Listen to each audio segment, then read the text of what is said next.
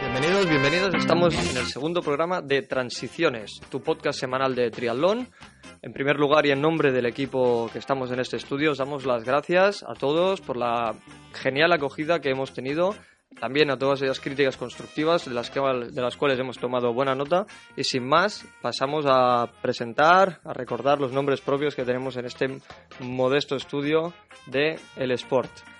Pablo Bosch, ¿qué tal? ¿Cómo estás? ¿Qué tal Gonzalo? ¿Qué tal la mesa? Bueno, un segundo programa con muchas ganas y mucha ilusión. Como siempre, Pablo nos trae los temas de actualidad y por tanto la pregunta es obligada. ¿Qué tendremos hoy? Pues obligado a hablar del Challenge de, de Dubai que se celebró este fin de semana pasado y de la, en la semana entrante que tenemos las series mundiales de Abu Dhabi con todos los favoritos en liza. Sin duda temas interesantes también esta semana los que nos aportará Pablo y Nuria, que debemos decir antes de empezar y presentarla que ha venido malita al estudio, lo notaréis en su voz, nosotros lo notamos en su cara que la vemos aquí delante y aún así la épica, una vez más sentada en nuestra mesa de la mano de Nuria Quirado. Nuria, ¿cómo estás? Bueno, estamos un poquito así, pero bien, a tope, con muchas ganas. Eh, esta semana empieza un nuevo espacio de la mano de Nuria, que será el espacio Triwoman. Exacto. Además, hoy descubriremos la historia de 20 chicas realmente muy valientes que tienen todas un mismo fin. De hecho, es ser finisher en el triatlón de la mujer de Donostia. Ellas todas están capitaneadas por Achiver Santos. Aichiber, redactora y colaboradora de Triatlón en Red, una gran amiga de este programa, sin duda muy interesante. Y también Nuria nos trae ese perfil, ese triatleta, deportista, cada semana. Exacto, hoy hablaremos de Albert Moreno, que es un triatleta realmente muy joven, especializado en la media distancia, pero que ya tiene la vista puesta en la larga. Albert Moreno, del cual hemos hablado también varias veces en Triates en Red. Y el último, no por ello menos importante, David Jiménez, ¿cómo estás? ¿Qué tal, Gonzalo? Eh, David nos, como siempre, le veo ya, esta vez, esta semana, ha venido cambiado. El neopreno ya es de alta gama. Ha dejado ese de segunda mano que traía la semana pasada para bucear en esa red y traernos, como anticipó la semana pasada, uno de esos blogs interesantes para nuestros oyentes. Sí, eh, empezamos la sección la semana pasada con ni más ni menos que Javier Gómez Noya. Y ojo que esta semana mantenemos el nivel. ¿eh? Uh, no he tenido que bucear mucho la red, de hecho, para traeros a uno de los blogs más interesantes del momento, uh, Diario de un Campista. Un blog formado por un equipo de cinco redactores. El principal, y que de hecho es creador de, de la web, Ricardo Sánchez, redactor de Dialetas en Red, amigo, emprendedor, abogado, bloguero, triatleta y sevillano, que no por último es menos importante. Uh, junto a Ricardo, a destacar que también son uh, redactores del blog Sergio Moreno, Black Enrique Algar y David Murillo. Y David, cuéntanos, ¿dónde podemos encontrarles? Pues uh, en Twitter, de entrada, tienen casi 400 seguidores, arroba ddcampista, y en Facebook con 500 seguidores. con estas cifras vemos que Diario de un Campista se ha convertido en un blog de referencia. Uh, vamos a diseccionar un poco Diario de un Campista, pero sin entrar muy a fondo, así los oyentes uh, bueno, se quedan con las ganas y tienen la curiosidad de, de visitar la página. Uh, cada día se publica un artículo a las 8 de la noche. ¿Y qué encontramos en el blog? Bueno, de entrada, análisis de todo tipo, desde bicicletas a horquillas o frenos, gorros de natación, viseras, mochilas, etcétera. Uh, también podemos encontrar artículos con múltiples consejos, como por ejemplo cómo elegir tu primer pulsómetro, uh, realizar buenos estiramientos o por ejemplo un tema muy útil para los debutantes en triatlón que es qué te van a pedir en el check-in de una carrera. Y bueno, hay muchísimos otros contenidos como reflexiones personales de los autores, crónicas de pruebas o incluso vídeos, David. Y una cosa que me gusta mucho es que el blog es muy fan de las listas, que visualmente pues se agradecen. Uh, tres ejemplos de, de listas que podemos encontrar. Uh, la primera, 10 bicis para iniciarse en el triatlón. La segunda, 5 gorros de natación. Y la tercera, 5 cuentas interesantes de Twitter sobre triatlón. Y, a ver, a la mesa, ¿a qué no sabéis cuál es la primera cuenta que, que encontramos en, en, esta lista? Yo sí que lo sé porque he entrado en ese artículo y es Triatletas en Red. Claro que sí, claro que sí. Muy agradecidos a, a yo, yo, lo, yo, lo, sé porque me costó una buena pasta. La primera, la primera es Triatletas y la quinta, ojo Nuria, es Triwoman. Bien, muy bien, gracias. O sea, nos gusta el, el, criterio de Ricardo sí. en general. Y a diferencia de la mayoría de blogs, ah, Diario de un Campista cuenta con un directorio buenísimo, con todo bien clasificado, ah, que facilita mucho la búsqueda de artículos concretos. Y termino con una anécdota porque tú, Gonzalo, amenazaste a, a Ricardo la semana pasada con un Vamos por ti, y Ricardo, mediante un vídeo, nos avisó que se vengaría en su, en su blog. Y fue una venganza agradable, la verdad, porque nos dedicó un gran artículo ah, recomendando transiciones, recomendando el primer podcast. Y bueno, desde aquí muchas gracias, Ricardo. Esto es una muestra del peloteo 2.0, no vamos a negar. Exactamente, y Peloteo 2.0, hablando de 2.0, ¿qué nos traerás la semana que viene, David? A- Pues la semana que viene os traigo otro triatleta top que estrena la página web, que es Fernando Alarza. Hablaremos del Talaverano, duodécimo en la general de las Series Mundiales 2014, pues sabiendo ya lo que habrá hecho en Abu Dhabi en la primera cita de las Series Mundiales. Bueno, muy, muy, que- muy interesante, Fernando, esta página web que se puede visitar en fernandolarza.com.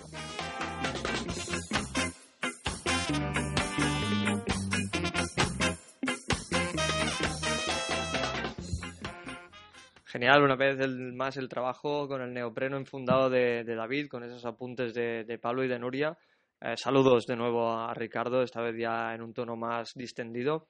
Y como no, pasamos ahora a la sección de actualidad con Pablo. Yo nos había avanzado que las series mundiales están ya, ya, ya a la vuelta de la esquina, en un futuro muy próximo y recién salido del horno, pero esa primera prueba de la temporada.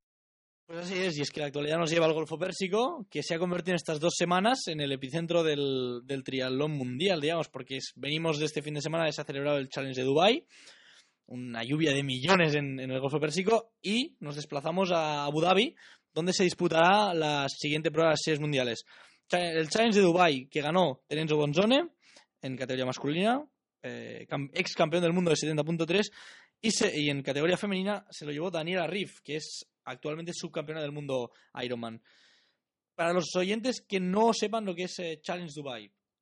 Challenge Dubai es un triatlón de media distancia, de 1,9 kilómetros nadando, 90 en bicicleta y 21 corriendo, que está integrado en la Triple Corona.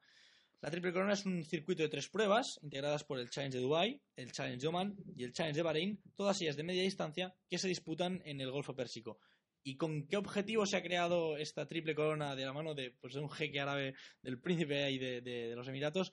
Con el objetivo de repartir un millón de euros para el triatleta que fuera capaz de levantar el, título en las tres pruebas, eh, bueno, los levantar los tres títulos. ¿Ha habido alguna, algún comentario en, en nuestro Twitter al respecto, con, con un comentario? respecto es, es muy importante eh, este dato que acaba de dar eh, Pablo, porque la clasificación y el gran premio eh, exige que el ganador y la ganadora sea de las tres pruebas. Exactamente, para, lle- para llevar ese premio, el millón de euros, aparte de los premios correspondientes de cada prueba, se debería llevar el- el- las tres pruebas. Entonces, a día de hoy, los únicos, los únicos candidatos para ese título en, en el- de la Triple Corona son Terenzo Bonzone y Daniel Arrif.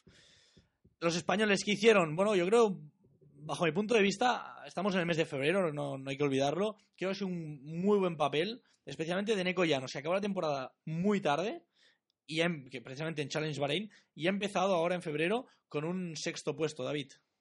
Exacto, no, no, es un gran resultado y, y- y, bueno, siempre decimos que, que la veteranía es un grado y en el caso de Neko es un claro ejemplo de ello. No, es realmente muy importante la veteranía.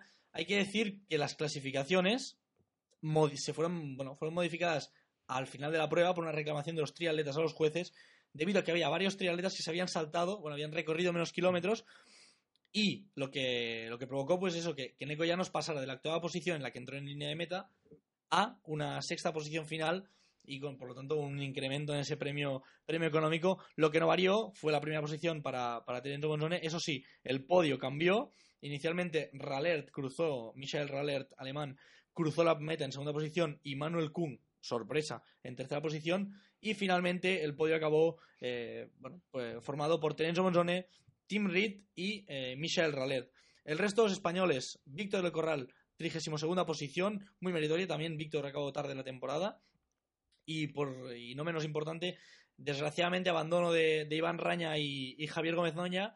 Iván Raña que comentaba al final de la prueba que había sentido unos pinchazos en la espalda y que no lo dejaron competir ya desde el inicio de la salida. Y Javier Gómez Noya sufrió unos pinchazos en los glúteos que le afectaron a, la carrera a pie, salió a correr, salió con buenos ritmos, superó a diversos participantes, pero finalmente se retiró por miedo a, no lesionarse, porque como todos sabéis, eh, Javier Gómez Noya y muchos más triatletas tienen la primera cita de las series mundiales en Abu Dhabi este próximo fin de semana. En las redes sociales también se ha comentado mucho eh, de qué manera va a afectar a, a Javi Gómez Noya esta lesión, este, este tal vez un riesgo en competir en, en esta prueba de cara al inicio de las series mundiales. ¿Cómo lo veis vosotros? Pues realmente para mí creo que ha sido un poco un riesgo, porque poner en, en juego la, participación en las series mundiales en la primera, teniendo en cuenta que es un año preolímpico y las bueno la, la dificultad de combinar una prueba de, de, de, cuatro horas de duración al máximo ritmo con otra la semana siguiente de, de apenas una, una hora, creo que es un poco arriesgado. A pesar de esto, Javi decía en la rueda de prensa que si él ganaba un título este año, que él quería que fuera la triple corona. En parte estas declaraciones me sorprenden porque él siempre ha dicho que su objetivo prioritario son los juegos y las series mundiales.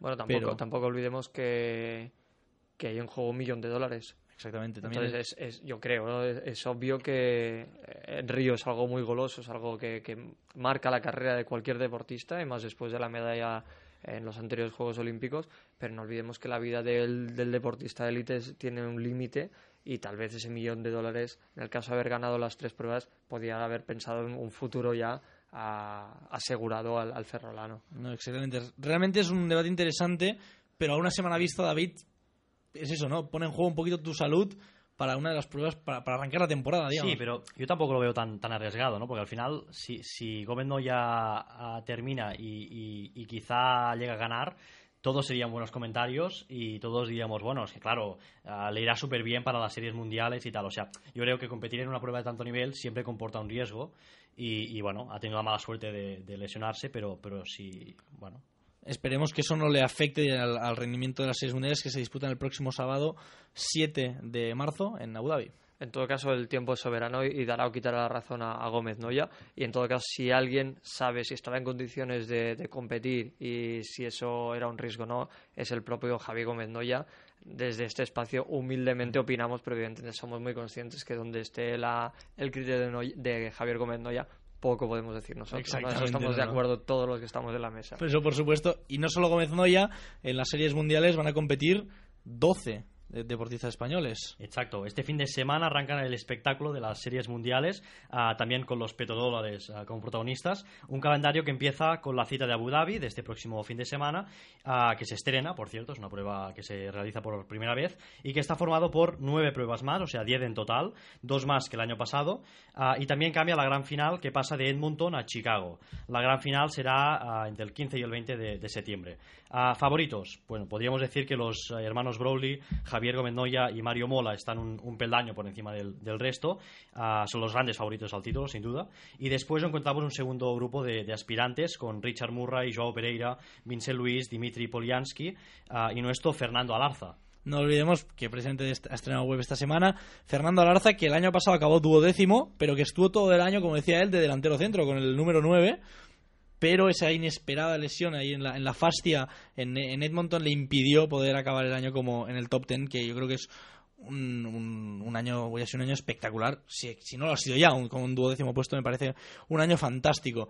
Y David, en categoría femenina, ¿Qué tenemos? En chicas veremos cómo está la gran dominadora del año pasado, la americana Jorgensen, y si algunas rivales le pueden hacer sombra, que, que bueno, uh, si, nos, si miramos lo del año pasado parece difícil, pero uh, esperemos que haya un poco de, de competencia. ¿no? Sí, porque realmente es que dominó todas las carreras. Yo recuerdo que ganó seis pruebas y las rivales apenas que le pudieron hacer sombra. Recuerdo a Andrea Hewitt, eh, Sarah Groff, bueno, y en, en España, ¿quién tenemos y ¿Cuántas debutan, Nuria, en España? De estas seis mujeres nos representarán en la competición. Hablamos de Ainhoa Murúa, Carolina Routier, María Ortega de Miguel, Miriam Casillas, Tamara Gómez y Melina Alonso. También se demuestra aquí la voluntad de la federación en potenciar el triatlón femenino en distancia sprint y en hombres con las mismas opciones e ilusión que los otros, evidentemente, el resto de la, de la triarmada, Vicente Hernández, Ses Godoy y un debutante, David Castro.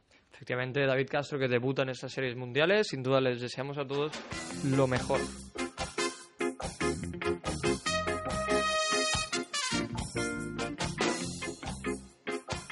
Seguimos en este podcast de transiciones, de nuevo con Nuria. Recordamos que Nuria llegó hoy eh, malita al estudio, por tanto lo vais a notar en su voz, pero no en la calidad de sus comentarios. Nuria, eh, sección Triwoman. Hoy damos a conocer Iron Girls Project, un equipo de chicas capitaneadas por Ajiber Santos, que han decidido dejar a un lado todos sus pensamientos limitantes y ponerse a entrenar para ser finisher de un triatlón. Así pues, han dejado toda su planificación de entrenamientos a merced de Ajiber, que como ha dicho antes Gonzalo, es colaboradora también de Triwoman. Por lo tanto, hablamos de una idea, 20 mujeres y un mismo objetivo, ser finisher del triatlón de la mujer de Donostia. A Ichiber ya le rondaba una idea mientras hacía un curso de entrenador de triatlón el año pasado. Y este año ya, ya se ha puesto manos a la obra. Hizo un llamamiento en un post de su blog, donde buscaba 15 chicas que quisieran entrenar para conseguir un reto. Buscaba chicas con poca experiencia deportiva, con poco tiempo para entrenar por las obligaciones, o que tuvieran miedo a la bici, o que tuvieran miedo al agua. Vamos, mujeres cuyas ideas las limitaban poder realizar un triatlón pese a que lo estaban deseando. Por su grata sorpresa, el número de mujeres que se interesó por el proyecto fue enorme. Así que Aijiber tuvo que ampliar a 20 las plazas. Y así empezó el viaje de las Iron Girls rumbo a la meta del triatlón de la mujer. Desde entonces, Aijiber les planifica a cada una de ellas sus entrenamientos de la semana. Y además se, se reúnen un domingo entero al mes y entrenan juntas con un mismo fin, soñar grande y cruzar la meta. De la mano de Nuria nos ha llegado el proyecto de Aichiver Santos. Un fuerte abrazo para Aichiver y a ese equipo de 20 guerreras que sin duda van a conseguir su sueño de la mano de Iron Girl Project.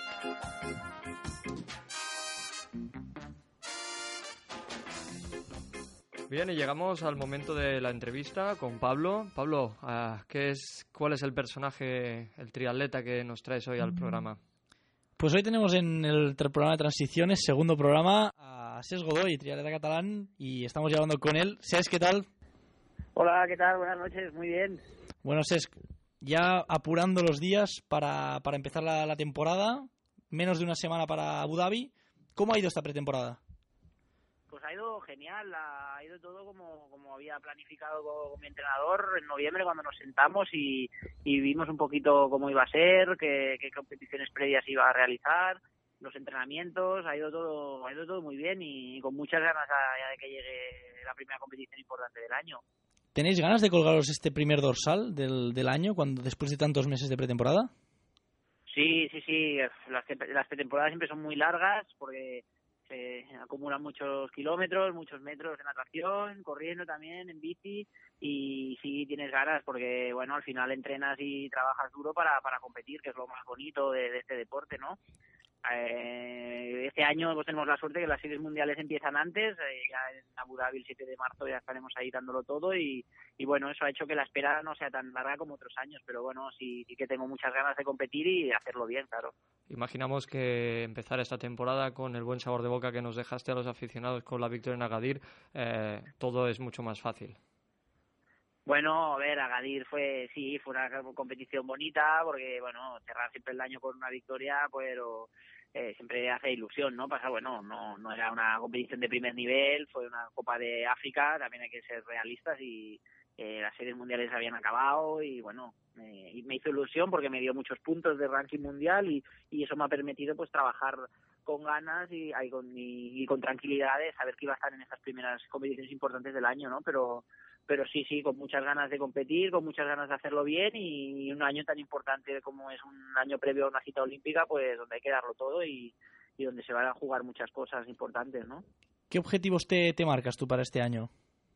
Bueno, pues eh, el, el, primero y el más importante es, es, luchar por una de las tres plazas olímpicas. Eh, a día de hoy ningún triatleta español está clasificado, o sea que tengo todas las opciones, las opciones están intactas para los cinco o seis triatletas que vamos a luchar, así que ese va a ser el primer objetivo. Eh, el primer match ball va a ser la prueba que va a haber en Río, que es donde se otorgarán las primeras plazas, y luego el segundo match ball pues será a final de año, ¿no? Que, que es el segundo criterio, y bueno, pues intentar ir a por todas, y si no se cumplen esos dos criterios, aún quedará toda la parte del año que viene, el 2016, con donde se adjudica la tercera plaza. O sea que, que primero eso será el objetivo fuerte, estar lo más fuerte posible en esas, en esas pruebas y luego también en las series mundiales, pues contra más arriba esté y, más cerca del podio o más cerca de la victoria pueda estar, pues a por todas. No, no, no voy a, a renunciar a nada este año, a estar lo más arriba que pueda y, y donde mis rivales también me dejen, que, que también no, uno no compite solo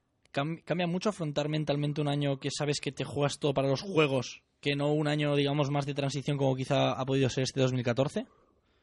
Hombre, sí, yo nunca me, he visto en esta situación antes en mi carrera deportiva, estar el, el, con opciones intactas, estar en la lista de salida en las series mundiales el año previo a unos Juegos Olímpicos, pues es una situación nueva y es una situación que motiva muchísimo. De hecho, ese ha sido mi, mi, mi, mi, mi motor esta pretemporada. Jamás he entrenado tan bien, jamás me ha ido todo, eh, me he levantado a las 6 de la mañana con tantas ganas para ir a nadar, o sea, me han pasado unas cosas que no me había pasado nunca en mi carrera deportiva y eso es porque porque este 2015 van a haber cosas muy importantes en juego y, yo voy a ser voy a tener la oportunidad de, de, poder estar ahí y poder poder luchar, luego veremos cómo sale el año y que mis compañeros también qué fuertes o cómo están y qué resultados hacen, pero el hecho ya de poder estar en la línea de salida en, en un año previo y en un año donde nos vamos a jugar muchas cosas, pues eso motiva mucho y, hace que tengan muchas ganas de empezar ya. ¿Cómo influye el hecho de, quedarte quizá un poco a, las puertas en, en 2012 de esos Juegos de Londres?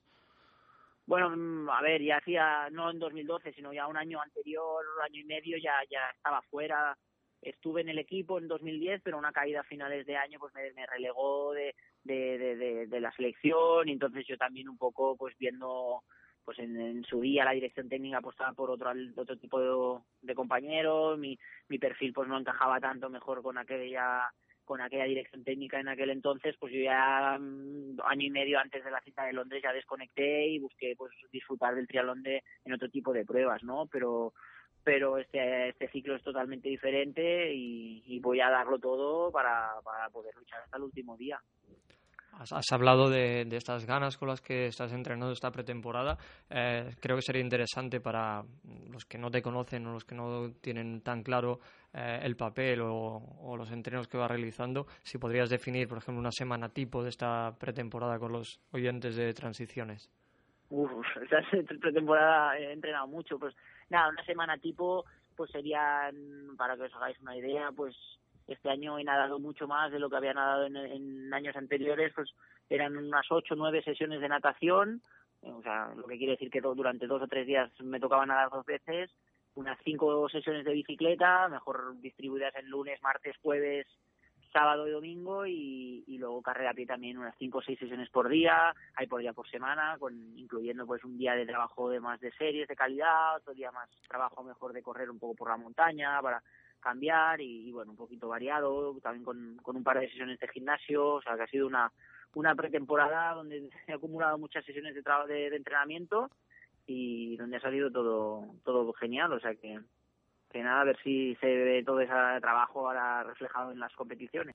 Y Ses, para un poquito ir acabando ya esta, esta entrevista, además de competir en pruebas internacionales, como comentabas, vas a competir en, pruebas del circuito francés. ¿Qué te parece que este circuito no se pueda disputar en España? ¿Qué razones crees que son por las que no se puede disputar? ¿Y qué te parece tú que vives el, Grand Prix? ¿Cómo es y cómo se vive allí?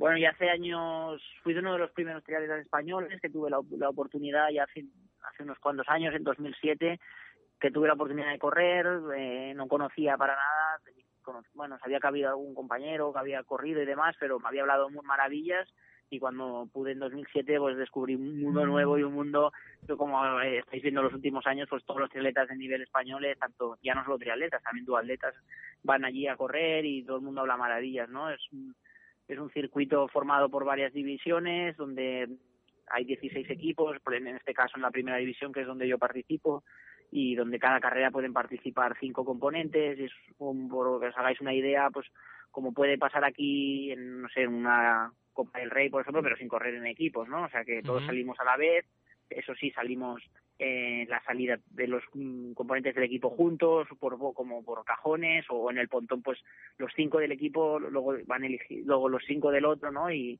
y es una mm, disciplina, bueno, una modalidad muy espectacular, todas en distancia sprint, incluso algunas en distancia super sprint por equipos, por relevo, o sea, bueno, en función del año van, la Federación Francesa va introduciendo diferentes pruebas los clubs, los 16 clubs están en primera división, algunos también de las, los primeros clubs de la segunda división tienen un muy buen poder económico, ya sea por sponsors privados, por instituciones instituciones públicas que, que apoyen eh, ese equipo y entonces hace que los mejores atletas del mundo participen en, en el Grand Prix. Eso pues le da un nivel increíble, también difusión en televisión en el Canal Plus francés y eso es bueno el pez que se muerde la cola y que hace que, que cada vez vayan más triatletas de más nivel, más sponsors y, y que sea una competición espectacular. Además también el triatleta viaja un poquito relajado, no se juega el triatleta francés sí que le pone a veces un poquito un plus que a lo mejor triatletas de fuera no le ponen porque algunos pues van un poco fijos y, y el triatleta un poco que no es francés va un poco más relajado pero bueno una vez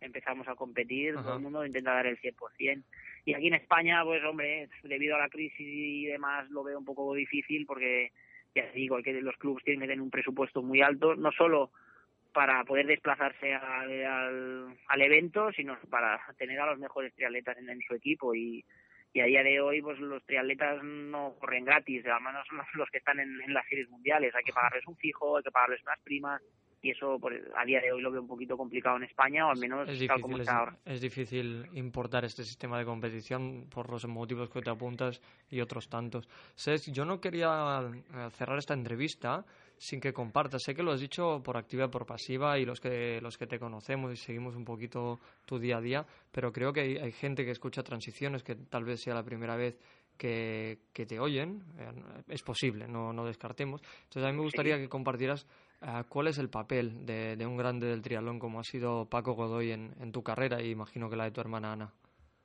Uf, han sido muchas cosas, ¿no? Porque, pues, el triatlón ha evolucionado muchísimo, pero pero la, la principal y, de, y la que yo valoro todos los días, pues, es, no sé, haber tenido un campeón en casa, eh, fue él fue el referente del como ahora la gente que no conoce mucho nuestro deporte, ah, sí, me suena Gómez Moya, o hace unos años, ah, pues sí, Iván Raña, sí.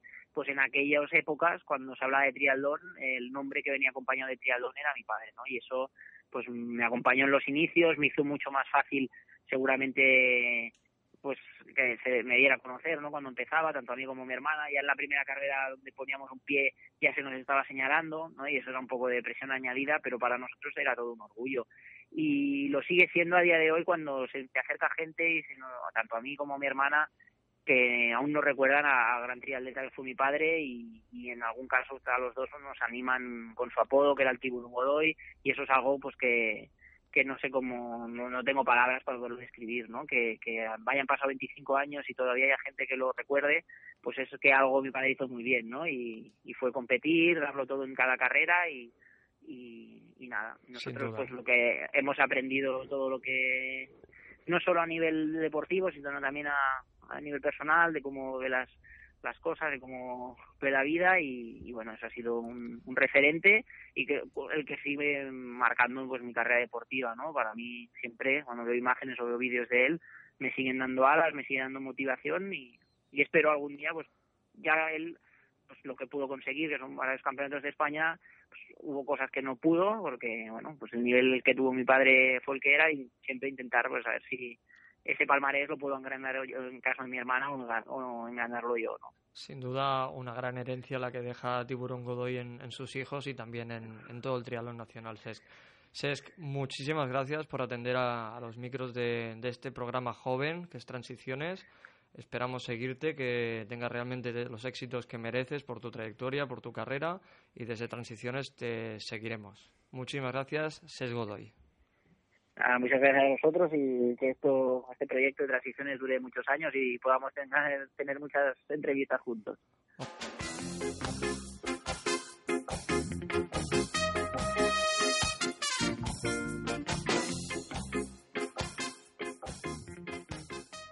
Y de la entrevista a un triatleta catalán a otro triatleta catalán que nos trae Nuria Guirado en su sección del perfil con la que cerramos transiciones. Exactamente, hoy hablamos de un diamante en bruto, Albert Moreno, un triatleta joven y especializado en la media distancia, pero ya con la vista puesta en la, modalidad, en la modalidad larga del triatlón. El triatleta catalán cerró el 2014 con una temporada casi perfecta, disputando 10 carreras de media distancia con enormes resultados. Por ejemplo, el Campeonato del Mundo Ironman 70.3, en el que acabó en el top 15 y además acabó por delante de Sebastián Kinley, el campeón del mundo Ironman. De hecho, él mismo nos comentaba que este 2014 se trataba de un año para recordar que estaba haciendo lo que más le gustaba. Y además no nos extraña, viendo cómo coleccionó podios en la franquicia Ironman, por ejemplo, en Pays Dash o en Tescara. Dando los primeros pasos para la temporada 2015, Albert Moreno sufrió una fractura por estrés en el sacro, una lesión que le impide correr actualmente y que le impedirá correr durante las próximas tres semanas. Desafortunadamente le impide participar en la maratón de Barcelona, pero Albert Moreno a día de hoy todavía puede nadar y puede pedalear. Estará en plena forma para sus objetivos, seguro. Campeonato de Europa Ironman 70.3 y el Campeonato del Mundo Ironman 70.3 también, que este año se disputa en Austria. Albert, como nos confesaba anteriormente, quiere cerrar el año disputando una prueba de larga distancia. Eso sí, no ha desvelado todavía dónde. Así que Albert, desde Transiciones te esperamos y esperamos que te recuperes rápidamente de tu lesión y pronto estés a tope. Muchísimos ánimos, suerte y por ahora a disfrutar de la bici del agua. Y por cierto, desde aquí te invitamos a pasarte por el programa para entrevistarte en directo. Eso sí, Albert, vente para aquí para transiciones, que no estás tan lejos de, de Barcelona. Y con este llamamiento a Albert Moreno, este mensaje que le deja su, su admirador y su amigo Pablo, cerramos el programa de hoy, deseando que haya sido vuestro agrado, intentando seguir mejorando semana a semana para llevar el triatlón a casa.